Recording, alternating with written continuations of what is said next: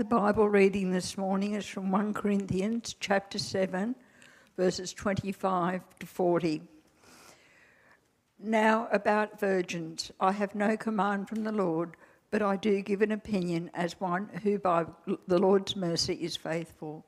Because of the present distress, I think that it is good for a man to remain as he is. Are you bound to a wife? Do not seek to be released. Are you released from a wife? Do not seek a wife. However, if you do get married, you have not sinned. And if a virgin marries, she has not sinned. But such people will have trouble in this life, and I am trying to spare you. This is what I mean, brothers and sisters. The time is limited, so from now on, those who have wives should be as though they have none, those who weep as though they did not weep, those who rejoice as though they did not rejoice, those who buy as those who didn't own anything, and those who use the world as though they did not make full use of it. For this world, in its current form, is passing away. I want you to be without concerns. The unmarried man is concerned about the things of the Lord, how he may please the Lord. But the married man is concerned about the things of the world, how he may please his wife, and his interests are divided. The unmarried woman or virgin is concerned about the things of the Lord so that she may be holy both in body and in spirit. But the married woman is concerned about the things of the world, how she may please her husband. I'm saying this for you for your own benefit, not to put a restraint on you, but to promote what is proper, and so you may do, be devoted to the Lord without distraction. If any man thinks he is acting improperly toward the virgin, he's engaged to, if she's getting beyond the usual age for the marriage and he feels he should marry, he can do what he wants. He is not sinning, they can get married. But he who stands firm in his heart, who is under no compulsion but has control over his own will, and has decided in his heart to keep her as his fiancée, will do well. So then, he who marries his fiancée does well, but he, do, he do, does not marry will do better. A wife is bound as long as her husband is living, but if her husband dies, she is free to be married to anyone she wants, only in the Lord. But she is happier if she remains as she is. In my opinion, and I think that I also have the Spirit of God.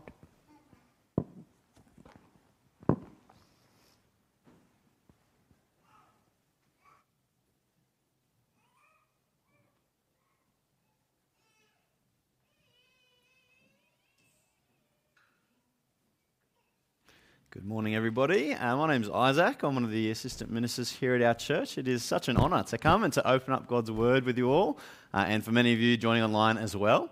Uh, thank you, Lee, for that reading as well. Now, I'll take you back to my first week in Sydney. It was the first week I went to my new church as well, and I got chatting to a guy after the service, an old gentleman. Uh, and as we chatted, he found out that I was single. And he, you know where this is going to go, uh, he said that, uh, what did he say exactly? He said, You're only ever half a person when you're single. Uh, he went on to say that I really shouldn't be in ministry, as I won't understand married people, and the divide is just too big, and that I should really just get married uh, and, and be more mature like he was. Um, I did later find out that he was grieving the loss of his wife a few months earlier. So there was some reasons, there was some grief behind it. Uh, but that was a pretty big way to meet this older gentleman. Uh, and even though he was probably in his 80s, I think he was heavily influenced by the lyrics of Taylor Swift, by Bachelor, by the Disney Princess movies.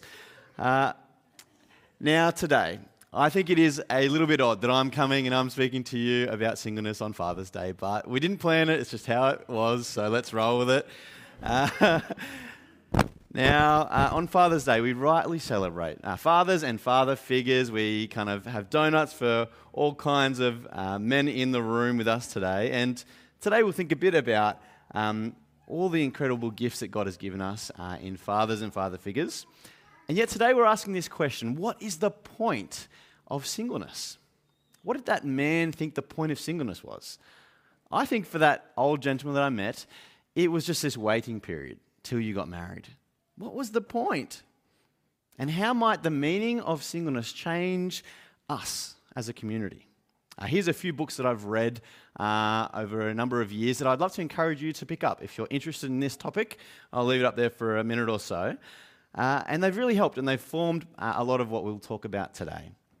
Now, in order to answer this question about the point of singleness, we'll clearly need to look at marriage as well. They're inextricably linked. Uh, and today, I sadly won't have the time to kind of slow down and think about every kind of person in all kinds of different uh, single states. You know, people who might be uh, widowed, people who might uh, have never married, people who might be divorced, or intentionally single, or frustratingly single. But I do trust today that this will be helpful as we have this big sweep of scripture and kind of go through and see what does it say about singleness. So to begin with, our first point, in the old covenant, God fulfilled promises through flawed marriages. So God's promise to Abraham, you might have heard it before. Genesis 12, I will make you to I will make you into a great nation and I will bless you. I will make your name great. See, blessing was promised first here to humanity through Abraham and his physical descendants. He'd have countless offspring, they'd be a blessing to the entire world. And it just, so, it just so happens that God's promises to Abraham came about through making babies, particularly through the sons. So, this drive for many children is the central kind of story in the Old Testament that we get to see God's promises unfold in many children. And yet we see that this great blessing comes through flawed marriages. Just think of Abraham. Uh, he was married to his half sister when he was called by God, and he even uh, sought out the slave that was in his house, house Hagar, and sought a um, son through, through her. And I think as we look at just Abraham himself, it's a struggle to see him as, you know, the, the pinnacle of humanity or the, the thing that we should be striving for we do see that he had a flawed marriage, and yet God used it to bring about his promises. And I think, in a simple way, the, the thrust of Old Testament um, ideas on this, this topic of singleness and children is summarized in a verse in Psalms, Psalm 127. Uh, you might have heard of this one before. It says, Like arrows in the hands of a warrior are children born in one's youth. Blessed is the man whose quiver is full of them. See, if covenant blessing was experienced for Israel in the bearing of children within marriage, well, then the converse is true as well. So, our second uh, point there in the Old Covenant, singleness actually pointed to a curse and longed. It, it pointed to a curse, and we're also going to see that uh, in singleness, it was also the hope for uh, hope beyond itself. But let's begin with this idea of curse. Now, when I mention this, you might even have your mind go to Adam. Um, maybe Adam uh, before Eve came along. Uh, that's not actually what I'm referring to here.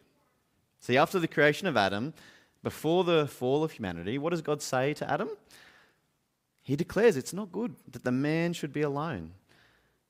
But in this narrative in Genesis, the problem isn't that Adam is single.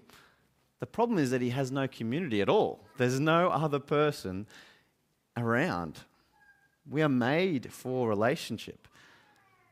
See, neither male or female on their own embody what it means to be fully human. We need each other. We're made for this community. See, human beings were created with this inbuilt aching for otherness and to, to serve others.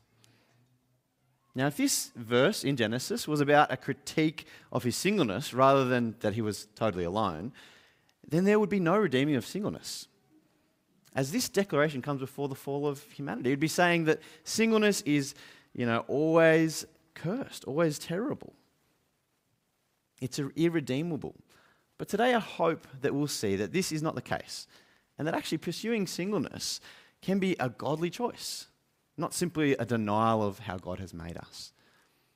So, what I am referring to in this point is what we see throughout the Old Testament. Through, through the Old Covenant, there was an inseparable link between offspring and blessing, like in Deuteronomy 7, where it describes that if they kept the stipulations of the covenant, they'd be blessed. And it says, There shall be no there shall not be male or female barren among you. So part of the blessing was that no one would be barren. And so to be single or without children was to be cursed. And some scriptures describing how this would result in having one's name blotted out of Israel, kind of forgotten by their community. And it should be no surprise then that in the Old Testament we don't actually find people who are voluntarily single. There is an example of Jeremiah, you might be familiar with him, where God calls him to pursue singleness, but it's for the sake of judgment against the people. Now, this point that I've kind of opened up with today, it, it might strike you as quite heavy. I do want to encourage you, I am single, so it gets better. Uh, this is not the whole story. But I do want to kind of highlight how damaging it can be to continue hold, to hold on to singleness as a curse, even subtly, to continue to hold on to this Old Testament idea. Because I think in subtle ways people have done this, even within the church. Many people in our world, and sadly many Christians, mistakenly see life as a quest to find a spouse or a quest to find other people a spouse and to set them up. I remember a, mission trip that I was on, uh, and I just met the minister who was running this mission trip, uh, and he just points to the, a lady across the other side of the room and says, What do you think? Uh, I said, oh, what, what are you asking? I don't know. And I was telling this friend of mine later that night, was, we were driving back to college, uh, and I told him this story, and his mouth, his jaw just dropped because the same thing happened to him. The same minister tried to set him up with the same girl that night. And it was just a little bit odd. Or in the last church I was in, this one's more wholesome, I get it. Um, in the last three weeks I was at that church, three weeks in a row, people tried to set me up with somebody from the church, different people. Uh, and it was all very kind. I could see the heart behind it, and I took it as, as a very flattering, nice thing. But taking collectively, it kind of helped me to see that singleness can often be seen as a problem needing to be fixed. So far today, we've seen how in the Old Testament, marriage and children, well, they were seen as blessings. But before we go into the New Testament, let's think about some nuances here, just a couple of nuances. The first one a singleness in the Old Testament also pointed to a hope beyond itself.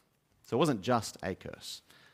One of the most incredible shifts in the Bible, I think, and one of the parts that I really love going back to, is in the book of Isaiah, when we start to hear incredible promises of hope for those who are single.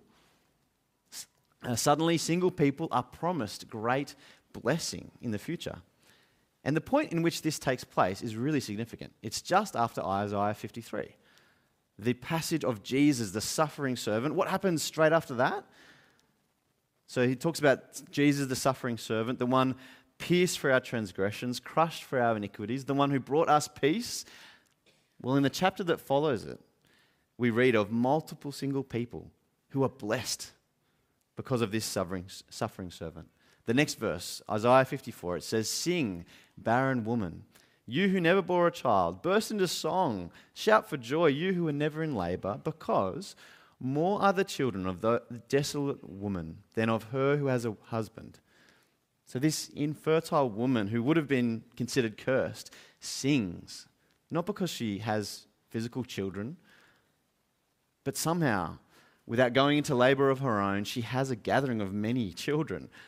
I'll suggest that that's spiritual children of her own. Or in a couple of chapters later, Isaiah 56, it says, And let no eunuch complain. So, eunuch, somebody who, who could not have children. Let no eunuch complain. I am only a dry tree. To them, I will give within my temple and its walls a memorial and a name. Better than sons and daughters. I will give them an everlasting name that will endure forever. See, the eunuch will no longer think of himself as a dry tree, as he's been given the promise of an everlasting relationship with the Lord. Whereas in the Old Testament, the name of a eunuch was blotted out and they were forgotten from their community. Here we see that their name goes on eternally, they're, they're remembered by God. So that's our first nuance, that there is this great hope in singleness. The second nuance we must remember is that marriages and childbearing in the Old Testament, in the Israelite community, did not actually re- achieve their mission that God gave them, the promises that God gave. I'll explain what I'm talking about here. See, flawed marriages did not actually achieve their mission.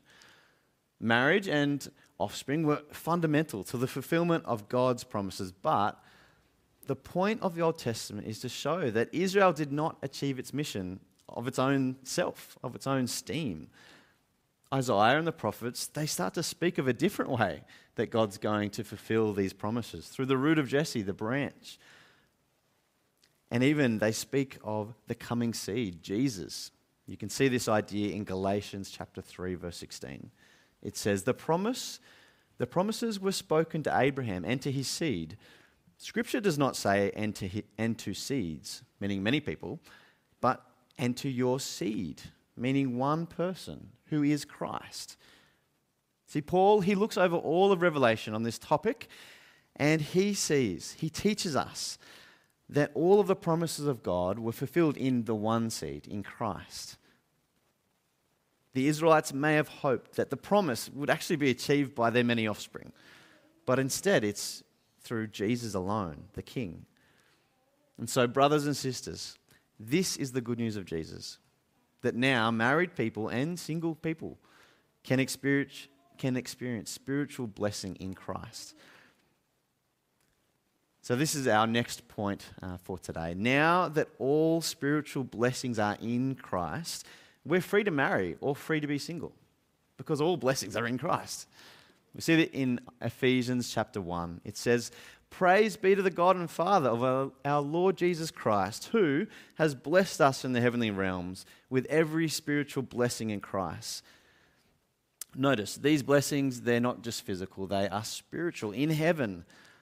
They're gained simply by being united with Jesus. And if you were to read further in Ephesians, you'll see all kinds of spiritual blessings that are uh, Uh, explained there that we are chosen that we're predestined, that we're adopted, we're forgiven, we're united to Christ, we have an eternal inheritance, and we're sealed by the Holy Spirit. See, now that the source of our blessing is in Christ, we're free to choose if we marry or not, because that doesn't change anything to do with our spiritual blessings. We have it all in Jesus. So let's first think about marriage. Well, marriage, for us now, those who trust in Jesus, New Testament believers, marriage is a challenge to embrace. Now, I say that marriage is a challenge because of what we read in 1 Corinthians 7. Uh, verse 28, Paul describes marriage as involving many troubles. Uh, I wonder what goes through your mind as you hear those words today. See, marriage will involve all kinds of troubles as each partner is anxious to please the other, as you throw kids into the mix, right? And one of the best experiences I've ever had was to join a prayer group with a, a, group of, I think it was seven other married guys from college. And every week we prayed and we just shared life together, the ups and downs. And that gave us both a realistic view of what married life looks like and what singleness looks like. And that was one of the best things to see that actually this kind of incredible picture of marriage that sometimes get, gets idolized, it's not quite what it's about. So, even with these troubles, the challenges of marriage is a good one to pursue. See, multiple times, Paul he says that it's good to pursue marriage, that the person hasn't sinned if they marry, and even that they do well, and that it's a God honoring state to be in and remain in. See, marriage, among many reasons, is a provision of God for sexual integrity. It talks about there if somebody were to burn with passion, that marriage is a good gift from God to express such desires. To either pursue marriage for that kind of sexual integrity or continue on pursuing holiness in singleness. So, whatever state you find yourself in, what we see in this part of God's word is that sexual integrity is really important. And elsewhere in Scripture, God says that our bodies belong to Him that we've been bought, that we're owned by Him, we're indwelt by His Spirit. So we can't go on thinking that we can do whatever we want with our bodies because God owns our bodies. and just yesterday, a friend of mine called me up and, and he shared uh, that he'd stuffed up with porn and that he uh, just wanted to talk to someone. And basically, in this conversation, he shared how thankful he was that he was just seen as perfectly righteous in Christ, forgiven in Jesus. And this is a kind of conversation that happens fairly regularly. There's probably about seven guys that uh, we that I, I, friends that I have that I would be willing to chat to about these things, and they'd be willing to chat to me about. And and those relationships take a lot of hard work, right? Uh, to get to that point of uh, intimacy where you can share that and feel comfortable too. Uh, so my encouragement is to really um, nurture those friendships because we all need them. Uh, we're to carry each other's burdens and help each other, kind of sh- shine light into those areas of our life. And if you've realized today that there's not someone at the moment that you really can talk about that stuff, um, yeah, I'd be very happy to chat to you, or any of the pastoral staff would be very happy to chat to you about these things. So we've thought about marriage, that it uh, is, it involves troubles, but it's a good thing to pursue. Well, on the flip side, singleness is also described as a challenge, but some might want to embrace it. So let's consider what Scripture says about why someone might freely choose singleness. Uh, firstly, we need to recognize that we must be free to be single because our Lord Jesus was single. Uh, he was com- the complete human, so we can't say that anything was lacking in him. Fruitfulness must abound in singleness. Secondly, a view of eternity will inform how we consider our marital status now. Uh, Jesus taught that in heaven we all will be single. Uh, no one will be given in marriage that will be like the angels. And yet we'll all be married to Christ as his bride. All single, all married. now, this picture of heaven certainly doesn't mean that we have to be single now, but it sure can encourage us in our single state, if you're single, when we consider the eternity of singleness that awaits us that this is actually preparation for that time. Now, thirdly, Jesus, while teaching about eunuchs, he instructed that voluntary singleness for the kingdom would be a good thing for the person who could accept it. In Matthew 19, he spoke of the two types, uh, sorry, actually three types of eunuchs. Uh, two of them were involuntary, people who were made that way, and one was voluntary. Uh, here in this teaching, we see that a eunuch is no longer a symbol of reproach or curse. Instead, they can be a positive model of someone who has undistracted service of the Lord. So we see this teaching from Jesus about eunuchs, but in our modern day context, we don't really have that sort of thing here in Australia, do we?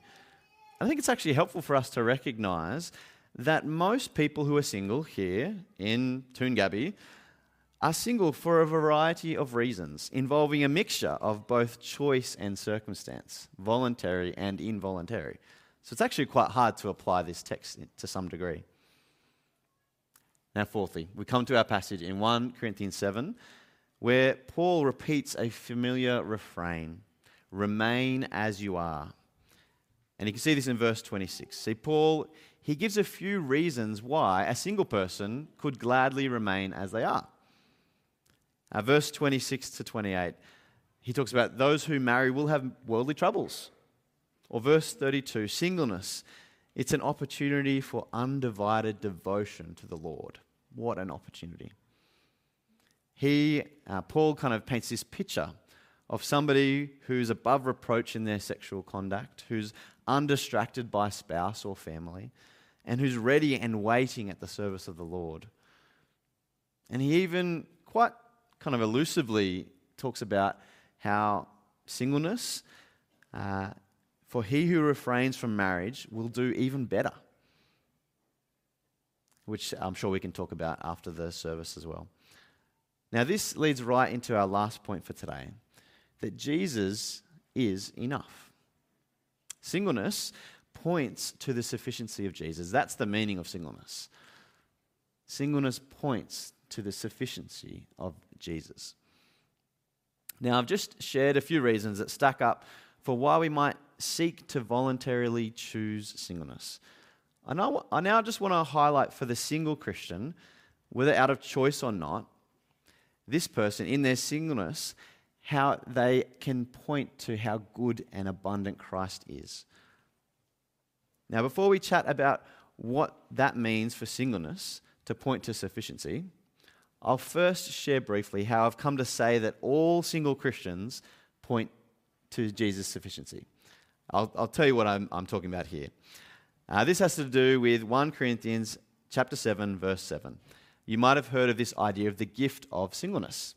What's that about? Is that like a special gift that only some single people have, a special ability to stay single? Or is a gift given to all single people? Now, the dominant contemporary evangelical idea or interpretation is that Paul is speaking of like a very special gift given to just a few single people. Now, I actually think this conclusion is pretty problematic when you think of pastoral situations. I mean, what hope would there be for a single person without the possibility of marriage who also doesn't have this special kind of booster shot of singleness? What hope would there be for that person? How would you encourage that person? I feel much more content in seeing the gift of singleness as simply the state of singleness. Kind of like how you might describe your gift of marriage as simply the state of your marriage. Now, this is quite a tricky theological kind of debate. It's not worth going into detail on, but you can uh, read much more about it in uh, Dani Treweek's book, one of the ones I posted before, uh, where she goes into depth on this topic. She even talks about how, in fact, the very early, the earliest commentators actually saw single, this, this idea of the gift of singleness as simply the state. So even though, um, yeah, so you can look into that in that book. Now, back to the point at hand. Uh, singleness points to the sufficiency of Jesus. Now, I think the reason it's important to consider this today is that even though there are some very solid reasons to pursue singleness, singleness is still defined by the absence of a good thing, by the absence of marriage and family and kids. I think it's very clear that's a good thing and worth celebrating, worth kind of throwing out donuts whenever we can, right? worth honouring. But often, for those without this good gift, and speaking from my own experience, there will be times of great longing, great grief and frustration and anger that that's not a gift that I might enjoy in this life. And yet, the very absence of marriage and of children and all of that does not mean that singleness is deficient. And in fact, that's what gives singleness its meaning and its significance the very absence of a good thing. Hopefully, you're following me with this. Uh, Dani Treweek, she concludes in her book about the meaning of marriage. For in such absence is located a vitally unique understanding of the presence of Christ, and so also our eternity. This is the true meaning of singleness. So Jesus really is enough. And I'm regularly so encouraged by my single friends who preach that loud and proud. Jesus is enough because he's secured every spiritual blessing already. So if you lose the gift of marriage, if that happens to you, then in terms of spiritual blessing, you have not lost anything. You are still blessed entirely in Christ. What security this brings us in Jesus. See, now in Christ, the eunuch is no less blessed than those with the quiver full of children. They are blessed entirely the same. Now, given all that we've seen about singleness as we've swept through Scripture today, I want to share some brief uh, principles to apply this thinking. Uh, for single people, uh, use your gift to bless others and serve them. Use your gift to bless others and serve them. You know, gladly start washing the dishes when you've just been gone over to a family of six and there's, there's chaos in the home. You, you don't have to wash the dishes. Uh, I'm sure they won't even notice if you don't, but gladly use your gift of singleness to serve that family in that moment. You're both better off by forming these deep friendships. Uh, and, and on that note, actually invite yourself over to people's homes. Sometimes that's an easier setup. I've done that many, many times. Uh, figure out the dates and maybe just don't rock up out of nowhere. But you're both better off from spending that time together. And as you spend that time with those families, get to know their wife or their husband. Get to know their children. Remember their names and their interests. And for single people, remember the meaning of singleness and that your meaning doesn't come from your utility, how much you can serve. Sometimes this gets kind of thrown out there. For you as a single person, you have inherent dignity and worth, and you are essential in the community, even if your utility is totally diminished. Uh, now, for married people, consider how you might use your gift of family to bless those without. Uh, respect and value your single brothers and sisters. Uh, don't degrade their maturity because of their marital status. Don't degrade their purpose by, you know, constantly trying to set them up with the next person that comes along. Uh, unless, of course, they ask for it and they, they're quite looking for a partner. But constantly putting the pressure of marriage onto people who are single, it doesn't quite reflect what we've seen in 1 Corinthians. See, singleness is all right. It is actually good to remain as you are. And now, for all of us, our tendency is to idolize one over the other. If we're single, we might idolize marriage. If we're married, we might idolize um, singleness. But today, I hope we've been encouraged to see that both states were created by God to be equally enjoyed, and each wonderfully complements the other as they both point to Christ. I might finish in prayer, uh, and actually, after I pray, I think we. Okay, we may not do Q and A. We might be tight. What do you reckon, Adele? We'll do two questions. So have, have a think. Two questions. Uh, let's pray really briefly. Thank you, Lord, for all that we've learnt today uh, about singleness. Thank you for the great purpose you've given every one of us, and that our marital status, whatever it might be, can point to Christ. Help us to think more about this and apply it deeply in our lives. Amen.